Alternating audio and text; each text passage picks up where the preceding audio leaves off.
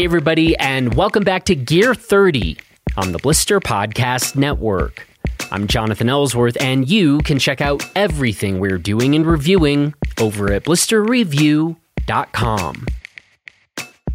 Okay, today our guest is Carl Moriarty, who was previously the design director at Arc'teryx and is now the design director for Rapha Cycling Apparel. And in this conversation, we talk about Carl's really interesting career in the outdoor industry, and then we dive into several principles of technical apparel design and how those factor into the use of certain materials, and how being clear on those principles can help us to evaluate some of the very many advertising claims that we are frankly inundated with all the time from various companies about new pieces that they are coming out with. So I think that you are going to find a whole bunch of food for thought in this episode, and so let's get to it. Well, Carl, how are you today and where are you today? Hey, Jonathan. I today am kind of dog tired. It's just it's the end of a long day. I think we're like on you know we're coming to the eleventh hour of Zoom here, and I am in North London, uh, King's Cross in the UK. King's Cross, North London. So I, I am catching you at the end of your workday. So um, thanks for doing this at this time and talking with me rather than you know going home and shutting things down. And we're we're podcasting. This is like super fun. yeah, no, I'm looking forward to it. Well, listen. So the purpose of our conversation here today is to perhaps dive a bit deeper into some pretty fundamental concepts that have been touched upon specifically in some of our other Gear 30 conversations about apparel and soft goods. And so I'm really looking forward to to doing this. And so in a way, I think this episode is going to serve as a nice companion piece to some of those other apparel conversations that we've had. But before we get going there, I'd like to have you talk a bit about your own background and why we would be talking to you about these particular topics. Cool. Yeah, what what am I? I guess I guess I've been kicking around the outdoor industry now for it's coming on 20 years. I guess I kind of cut my teeth uh, in the design team at Arc'teryx and, and made my way through sort of through the ranks there. Spent some time leading apparel design there. And then um, more recently, I've been over here in the UK working with Rapha um, in the cycling industry and just sort of building kit. So like I said when we met, I just had been listening to a couple of the conversations, and I just thought it'd be really neat to to dig into some of the ideas that maybe drove some of the work we did at Arc'teryx and some of the things I've learned along the way. And yeah, thought it'd be neat to have a chat. Where are you from originally? Uh, Wellington, New Zealand. Been a long route to, to London in the UK. So a little bit of time in Australia and some university there, and then um, a long time in, in Vancouver, enjoying the mountains in BC. And then, yeah, the last two years here in London. So it's a mixed bag.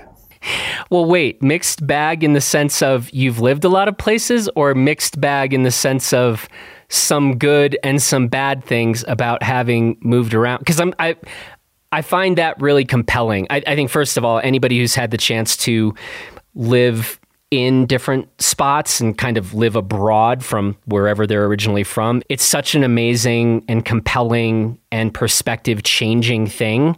So I'm slightly envious hearing you talk about, you know, from New Zealand to Australia to Vancouver to London. On the face of it, that sounds pretty sweet. Yeah, man, it's been it's been a really good journey, and um, we're so lucky to get to do what we do, and um, and it's been really neat to be able to do it in a couple of different places as well, and get a feel for how it works um, in different places and how how to approach it, and to keep learning as we go. So it's good to be challenged at work, but it's also good to be challenged outside of work and to keep things changing and moving. So your formal education before you got to Arc'teryx, what did you study in school? So I studied industrial design and then kind of spent most of my time working on sort of ergonomics and then on design in society and like what's the purpose of design and, and what should we try to achieve with what we're doing. So that was kind of my bent. But I spent most of my time in the Grampians climbing and trying to like see how many design projects I could do from a tent. So wait, are we talking design at the broadest level here? You haven't even mentioned the word apparel when you're talking about like your formal education. So are you talking about like we're thinking about city planning and urban design or are we a bit more focused or were you a bit more focused on specific products or specific garments? The industrial design programs are really about I guess looking at product design and really looking at the human interface with technology and products and how do we create yeah the user interface for objects that we will have to interact with. And so you know in its most pure form industrial design kind of grew out of automotive i guess and then you know into electronics and small electronics. And and industrial design is is i guess humanizing those technologies and making sure that they're actually like a good like user experience. Yeah, one that they work, but then I guess also like the idea that they're compelling, that we want to use them, um, and that you know wherever possible we can actually make that that use of the product like more enjoyable or more intuitive. Um, and I guess that's sort of yeah what we've been focused on. So when you get to Arc'teryx, what did you kind of like? Like first of all, like why would they have hired you?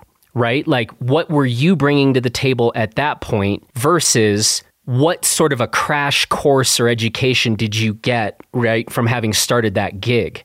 Yeah, it's, I mean, I started in the shipping department um, and, you know, just putting is just when apparel had launched. And so, yeah, I think we were putting Gore-Tex jackets into boxes and shipping them off to Ute Mountaineering um, mm-hmm. down in the US. And just like, I got to learn all of the outdoor stores of the US by putting like two and three like Alpha SV jackets into a cardboard box and then sending them out FedEx.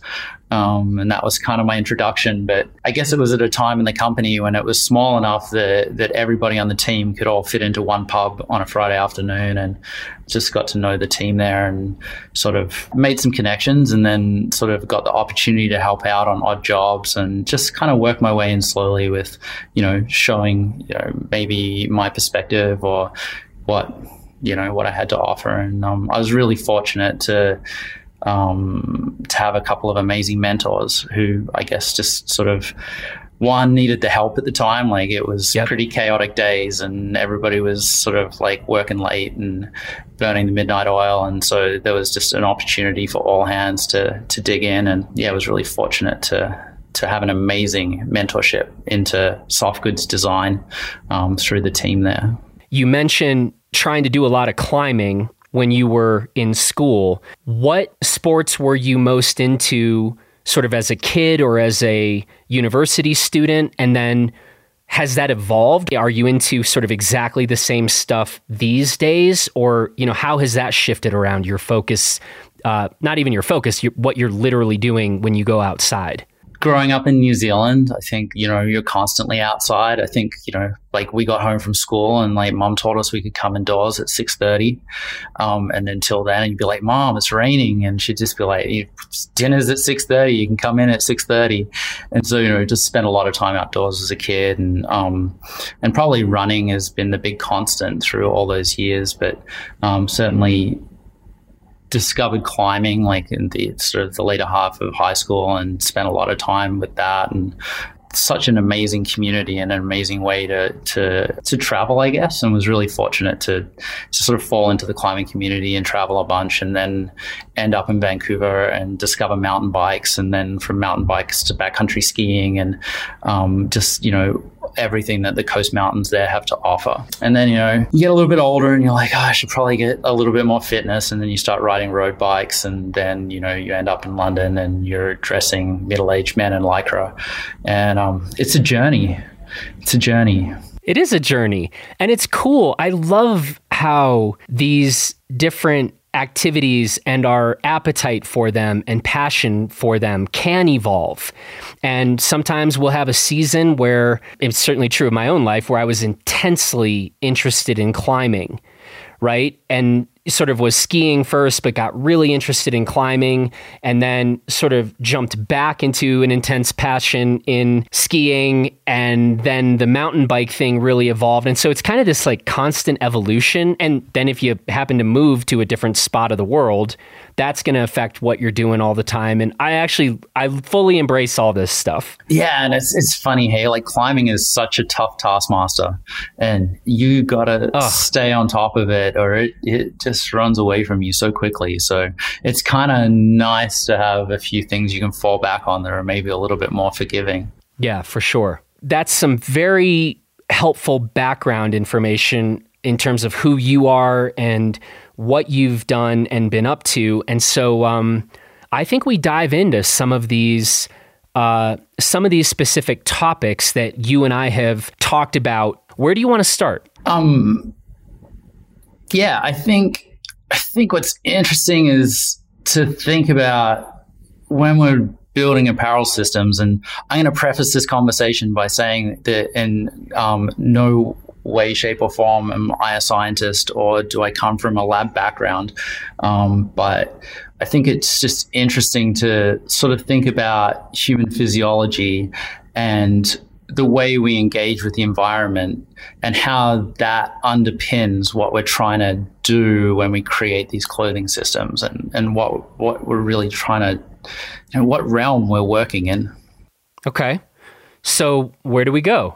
I guess we start with the fact of like, what are we trying to do? Like, we start with the fact that we're just a little ball of energy and we're going outside of our comfort zone or outside of our protective cocoon of our homes. And then we're a little ball of energy in an enormous environment which has infinitely more energy than us. And so everything in nature wants to be in equilibrium.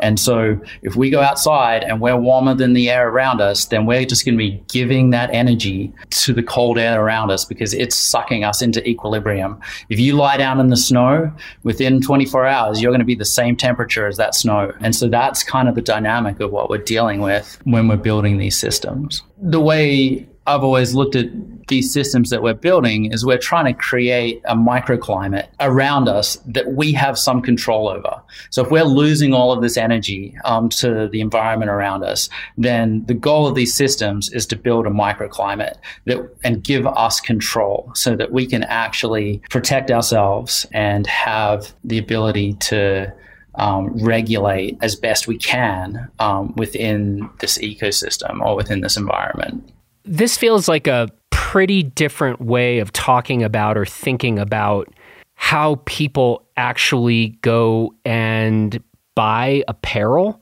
I mean, it's like, okay, somebody listening to this, they're a passionate mountain biker, or they're a passionate climber, or they're a passionate, you know, resort skier. And they're like, I don't know, I just need something that's going to keep me warm and or dry or isn't going to cause me to sweat like a pig while I'm either running up a mountain or pedaling up a mountain. So you're sitting here talking about microclimate management and the rest. And so I think that's a that's a good sort of pulled back perspective in which to get into all of this, but it is striking like I'm just not sure that this is how most people they're just like, dude, I, I need a jacket that's going to work for this particular activity. You agree with that? Yes. And I think that's where the more we can break it down to the fundamentals, though, the better we can understand the choices we're making. Because you go out there and there is like so much available, and everybody's got a story to tell you. And this is the thing right now is like everybody's spinning something or selling something. And I think, how do we make sense of like all these different messages that are coming in and all these different concepts that are getting presented. And so I think what's neat is if we go back to this interaction, like the microclimate we're trying to um, create and what's affecting it, and we can look at it and we can break it down to like simple principles. And like the first thing is like, how are we losing the energy the environment around us. So we've got to deal with radiation, we've got to deal with conduction, we've got to deal with evaporation, um, and we've got to deal with convection. And so the microclimate is trying to help us manage those elements. And so then within that, we've got to say, how protected do we want to be? What things are going to be coming at us? Like if I'm riding a chairlift, then I've got to deal with like really different elements than if I'm like hiking up skin track or, you know, if I'm running along a mountain ridge, like all of these things, like we're trying to um, mitigate different mechanisms of heat loss. And your point is that you feel like this just gets a bit lost on people when we do have all this advertising coming out saying this new fancy fabric is the new end all be all. Yeah, and it's like, how do we create some priorities um, to help us choose? Like, what, are, are we interested in the most breathable, or do we want something that's air permeable, um, or how do we know the difference between the two, and and then start to think about which one do we want? Yeah. So. So where should we go next? I think it'd be really good to like dig into this thing about like breathability versus air permeability because I think you know like it, it kind of comes up quite a lot right now as like some things are more breathable, some things are considered air permeable. I would say that first of all, if people even know the term air permeability, they might think air permeability and breathability are just synonyms, the same thing. And you seems like you wouldn't want people to think that. So do you want to like talk about what you think the differences are here? Yeah, so I think classically breathability has been used to talk about moisture vapor transfer. How does water move through and out of these systems? And so that's kind of at a gaseous level. And then when we bring in air permeability, you're actually talking about having air move through a fabric or through a garment and actually mechanically move it through and accelerate that breathability um, through the direct active exchange of air from outside the garment coming into the garment. So, another way to look at it would be if we think about like what drives um, moisture vapor or what drives fabrics to be breathable is this idea of a pressure differential. And so our clothing systems breathe because, again, we come back to nature's desire to be in equilibrium. And basically, we create a microclimate. We build a little buffer of um, air around us. And as that air heats up, um, and we begin to perspire, then it becomes humid. And as it becomes more humid, it becomes a higher pressure system than the air on the outside. And it's the pressure differential between inside the system and outside the system that actually drives that moisture to, to push through the system. And so that would be classically breathability. Air permeability is when we then have direct air movement that comes through that fabric and mechanically pushes an air exchange. And so they're two different, I guess, two different principles by which we're creating or managing our comfort within the system. So let me say this then at the consumer level, why should anybody care, right? So I, I hear you when you're like, these are two different ways of trying to solve a certain problem or to create a certain microclimate, but should the end consumer who just wants to get up, you know, that skin track comfortably, why should they care which system they're going with? Which qualities your system has can have really dramatic effect on how well it works for you.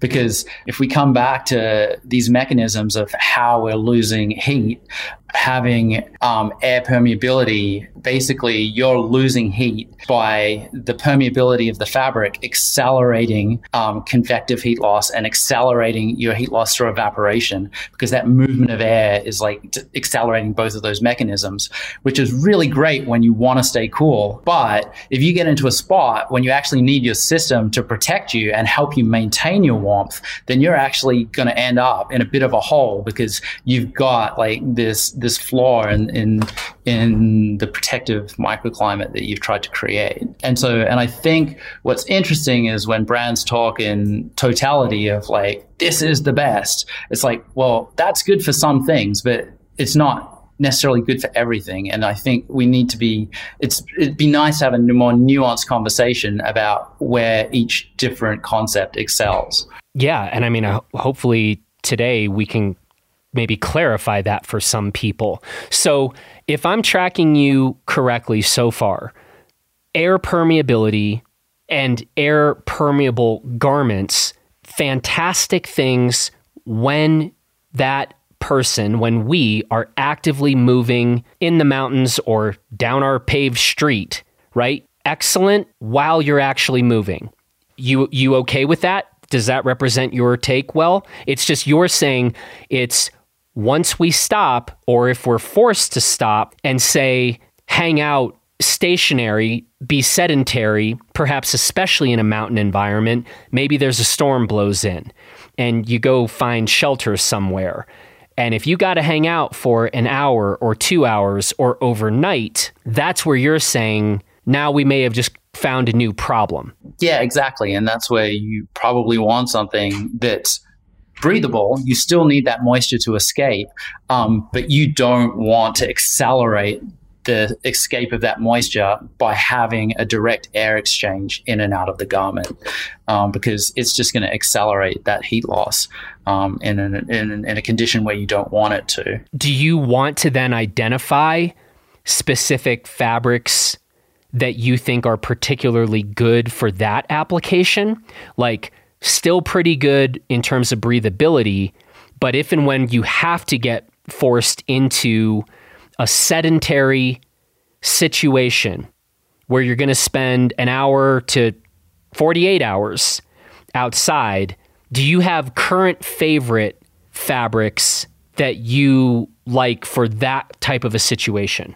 I mean, I think what we're really doing is we're splitting the difference between the old Warhorse in Gore Tex um, and it's very functionally breathable, um, but um, non-air permeable technology, and then the newer technologies that have come about um, in NeoShell and with FutureLight. And I think it's it's a good way to think about what you're looking for when you're just trying to choose the the performance that that you want or what you need. Um, another way to think about it is when we first started sort of creating modern outdoor gear, we were really talking about um, survival in the mountains. Like, you know, we were going out for like days on end and, you know, and gear was heavy and you're like tr- sort of moving, like at a sort of just trudging along and going on these adventures. And what you wanted from that system was for it to protect you. Like you wanted that fortress that you could come inside. In the last 10 years, like mountain time, like we've got less time. So we're like going into the mountains for shorter periods and we want to get more done. And like gears got lighter, our ambition has got greater. And so we're trying to go faster and lighter. And it's just a lot more aerobic output than we've had in the past. And so now there's kind of a demand for these much more dynamic systems that aren't so much about being a fortress. It's about how, like, what kind of work rate can I go through? And that's where bringing in this element of air permeability um, really helps accelerate the dispersion of like build up moisture and also the beat up, build up of heat in these systems. So I think what you're doing is just reminding us that perhaps and we're talking in generalizations, which I think are appropriate here, but perhaps our priorities and what we're actually trying to accomplish in the mountain, that stuff is just shifting.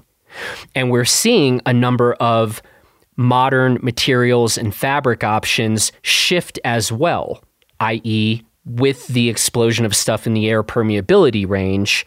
But you're just maybe reminding us okay, but it would be false to say that that is the air permeability stuff is simply better at all times for all applications right it just really depends on what you're trying to do and what you really need in terms of protection et cetera et cetera when you are going out yeah yeah i think it's like how do you set your priorities um, for what you need from from the gear that you're taking with you, and what are the realistic needs um, that you need from that system when you're out in the mountains? You brought up DWR. Would that be the right place for us to go next? I think what's really interesting right now is just um, you know thinking about the issue of DWR, and obviously you know over the years, the industry has relied on um, fluorochemistry to create water shedding on the surface of our garments and to help keep them dry because a dry garment is a warm garment, and a warm garment is a breathable garment. And so, you know, a lot of the performance that we've seen through the last 30, 40 years of the evolution of this industry has been really dependent on, on fluorochemistry to keep the water just rolling off, so beating off these garments. And unfortunately, you know, over the years, we've learned that the accumulation of fluorochemistry um, in our environment is very undesirable. Um, and so um, to give people idea, like I think roughly the problem is it has a very long half life in our environment. It sticks around for a really long time. It gets into the waterways, then it gets into the food chain. Um, it gets into the food chain. It gets into our bodies, and we start to see, you know, the buildup um, of this chemistry. And so, you know, there's been a big push over the last ten years now to remove. Um, fluorochemistry from from our industry and i think as we talk about what comes next, it's just really good to think about like what are we losing with these new technologies? Because I think we're all going to start to experience like products that maybe didn't perform as well um, as they used to, and it's just sort of understanding like what's the dynamic of that, and, and how come my new jacket doesn't bead water like my old one did, um, and so the big thing there is talking about this fluorochemistry has this unique property where it's not just um, hydrophobic. It's not just water heating, but it's also oleophobic. And so it actually stops oils from building up inside and outside our garments. And so what's really interesting is um, fluorocarbons are the only element in the periodic table that is both oleophobic and hydrophobic. Um, and so, with that, it's the only element we had to work with that can do both these things, and both these things are really important for um, for how our products perform. And so, I think what's interesting is you know people come out and they talk about the progress that they're making on hydrophobicity like our dwr we've got c0 it's a new technology it's you know it's as good as um, the old DWRs of the past. But what they're not talking about is that there's no oleophobicity anymore. And so things like sunscreen, the oil off our hands, the oil from our hair can all build up in our product and it's all going to reduce the performance that we get. Um, and so I think it, I get a little bit frustrated, I guess, when people come out and make big claims about how much progress they've made on DWR, but they aren't talking about the fact that we're still losing on the oleophobic side, um, and that we have to accept that the products that we have now aren't going to work as well as the products that we've had in the past. I love the explanation you've just given. Like, because I kind of will always want to err on the side of, well, it's not erring. I just would always prefer it's like, let's just be straight up and honest about what we're doing here. So I think you've just said really well. Like, problems, the downsides of fluorocarbons. And you've also talked about the unique benefits of building garments using fluorocarbons, right? So I think just as an industry, it's just good to be straight up and honest about this stuff. And and here we can now now have a good conversation, I think, about, you know, given everything you've just said, I still would be on team let's move away from using fluorocarbons. That just seems as an overall issue something that would be good for the environment, good for our industry, even if we have to experience, say, for the time being, a reduction in a particular performance element. Now, you could very reasonably push back on that. And if you if you want to push back on that, I'm I'm happy to have you do that right now. Because you just said, like, well, okay, that's great, Jonathan, but we're going to experience a performance loss. And I would say, yeah, I, I heard you, I get that. But for the vast majority of these products being sold, to be very frank, I don't think the vast majority of those garments are being purchased for the kind of extreme environment scenarios that are going to create all kinds of serious hazards. I'm going to shut up for a second and let you just kind of respond to that. And I'm going to say I'm 100% we need to move away from fluorocarbons. Like, this is just not what we want to be putting into the world.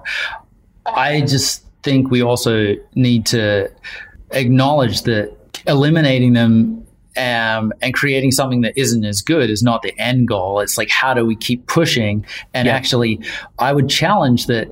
I think that often the casual user that will notice um, the difference the most. It's the person who's out taking a walk with the dog or like skiing, like, you know, just a couple of days a year. And they're just like, ah, my jacket is wet.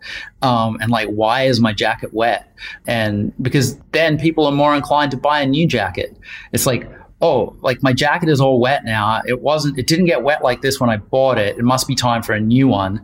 And so we actually like, like undermine this idea of like product long- longevity by creating products that, that require a lot more maintenance or a lot more care in, a marketplace where people maybe aren't that motivated to to take care of their product, um, and so um, my point is not that we should stick with fluorocarbons. My point is that we shouldn't celebrate too early that you know that we've cracked it um, and that we don't have more work to do because while we are now getting good water shedding from non-fluorinated DWRs, we're also getting a really short lifespan, and so that's like the frontier. And I maybe sometimes it's hard to hear people celebrating, you know, when they only got to the to you know they're only the third mile into their marathon and they're like you know having a celebration. So we got we got a ways to go, and I think it's good for people to have that context and to understand that you know we are going to lose some things along the way, and um and we've got to be cool with that. And don't bust the guys in customer service who've got to deal with it because you know there's a lot of people in our industry or in customer service right now who are dealing with people who are really unhappy that their jackets are wet. And no one's telling them like your jackets are wet because we're, we're making jackets that are better for the environment. These are really great points and, and great things to make sure are on people's radar. By the way to address this for the moment you know there's kind of a there's always been sort of this related issue of like washing garments right? And properly cleaning garments with what you are talking about now in terms of where you are by reducing by by eliminating fluorocarbons in DWRs we are shortening the lifespan of DWRs to what degree can we extend the lifespan of these non-fluorocarbon DWRs by washing our stuff more? Yeah i mean the general rule is like you should keep it clean all of this stuff works on surface energy. And so the idea that what we want is a lower surface energy on the surface of our garments. Um, and anything that breaks up that surface energy is going to cause water to soak into it. So anything that can break the, the tension of a water droplet will invite that moisture into the garment. And so the cleaner you can keep it, keeping oils off, keeping dirt off is going to help that jacket stay dry. And um, yeah, and then the application of heat um, is going to help enhance the performance of the vast majority of DWR products that are on the market. So wash and then dry um, is going to give you the best performance that you can. Um, and we should expect to do more maintenance these days to get the performance that we want to hold on to. I mean, that seems like a perfectly solid and reasonable trade off. So, right? It's like, okay, so we're getting rid of fluorocarbons, but y'all just need to wash and dry your stuff more frequently. Yeah. That seems completely acceptable to me. And who knows, we may invent new new materials, new fabrics, come up with new solutions to this. And I say this as somebody who's not known to like wash my stuff all that you know regularly. So i'm on, i'm on board for this though. I'll, I'll change my i'll change my habits a bit here. Um, can you speak at all to what extent then let's say that or or throw out some stuff. If if uh if a runner or a mountain biker or a a backcountry skier, let's say somebody's doing those activities two to three times a week. How often in a month then, and we're going to talk about some generalizations here, but I'm just curious if you have a bit of a sense of this. How frequently then are you saying you ought to be washing and drying your stuff, your DWR stuff, to keep it performing well? And then a related question if they're doing it on the schedule you're proposing, if is it is it after every single use or after a couple times out? And then if they do what you recommend, to what extent can they get that performance level back to the performance level of a fluorocarbon DWR? That's a really broad range of activities that you threw out there, and I think um, you know each one is a little bit different. But I think the rule of thumb is really like you should wash it when it's dirty. So you know, and as a mountain biker from Vancouver, I think that's like you gonna wash it every time you go out. Every like, time. you should just Yep. expect to be washing it. And then you know, if you're trail running and you're getting out and about, or if you're out skiing in the mountains, it's it's more about like when is the, when is the garment dirty? Like when has it got to that point where you're just kind of like, yeah, this is like this is not ideal. Like you know, if mom's coming over today, I gotta like I gotta like put an effort in here. And I think that's like a good rule of thumb.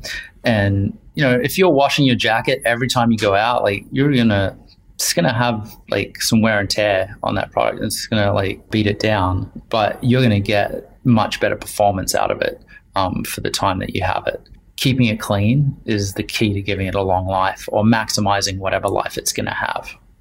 And then to that second part of the question, if someone's doing that and being good about, I mean, it's a pretty easy example, like riding in wet conditions where you come back and you're always covered in mud. That's a pretty obvious, even visual indicator. Like, yeah, okay, better better wash this now. You know, let's say then if someone is properly washing and drying their non-fluorocarbon DWR gear, do you have some sort of sense of how able we are to approach that longevity, the durability of a fluorocarbon DWR?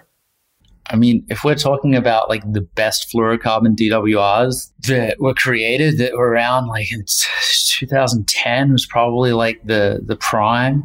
You know, the the drop off in longevity on the garment is you know more than 60% in my experience and what we've seen. Um, you know, in terms of practical use um, in the mountains, and so that's it's it's it's big. Like we're we've got a long way to go to get back to um, to the performance that we've seen in the past, but.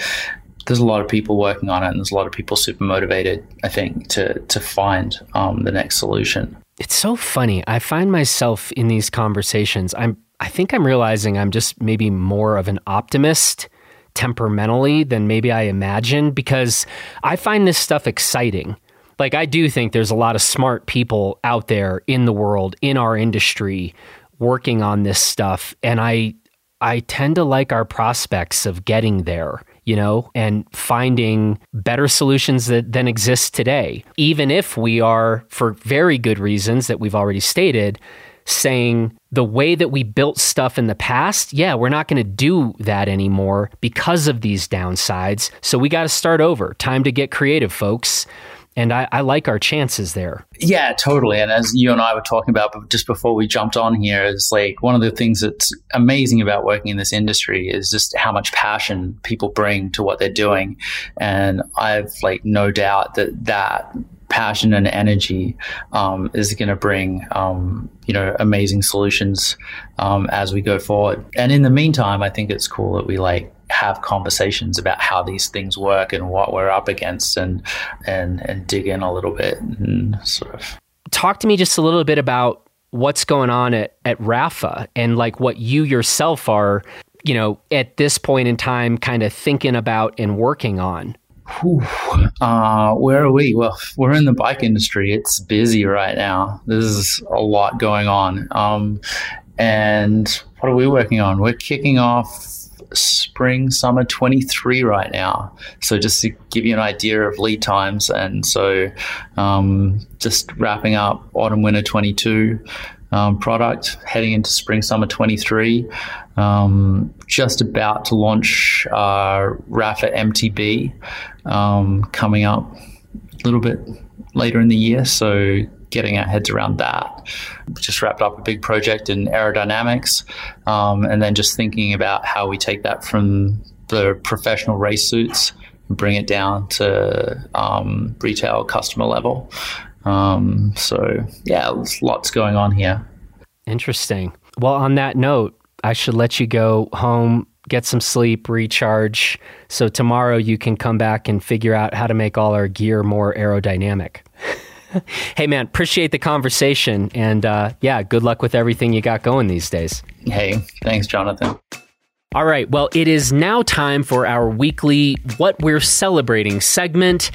And this week, I want to celebrate and to shout out a couple members of our Blister squad and also break a little news for you here. Next week, we are going to be publishing our first ever Blister Mountain Bike Buyer's Guide.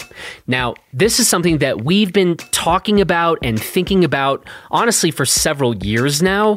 And next week, it drops. And so I want to raise my glass to, first of all, our bike editor, David Golay, who has done some really fantastic work on this guide. And I also want to give a shout out to Luke Kappa, who has done a really nice job on the design work for this guide. And we've also received some really good feedback from Dylan Wood and Eric Freson and a number of our other reviewers. Now, this guide is going to be available for free on our website. It's a digital guide, and this is quite a bit different from the winter ski and snowboard guide that we put out every year. It's really late. It's almost 2 a.m. So maybe that's why that's all I'm going to say about this mountain bike buyer's guide of ours. But we are excited to show you this thing next week. And again, I want to now raise my glass of this 12 year old WhistlePig Rye whiskey to David and to Luke and to everyone here at Blister who has contributed to this thing. Uh, it's been a big effort, it's been a group effort. And honestly, it's stuff like this as we keep kind of coming out with more and more new things, it's just really cool watching our team put stuff like this together. It's inspiring. It also makes me tired, but mostly it's inspiring. And so, with that, we then have arrived at the end of this episode of Gear 30. I want to say thanks to Carl for the conversation. Thanks to the strikingly handsome Justin Bob for producing this episode. And thanks to you for listening. From all of us here in Gunnison and Crested Butte, please take good care of yourself and everybody else. And we will talk to you again real soon.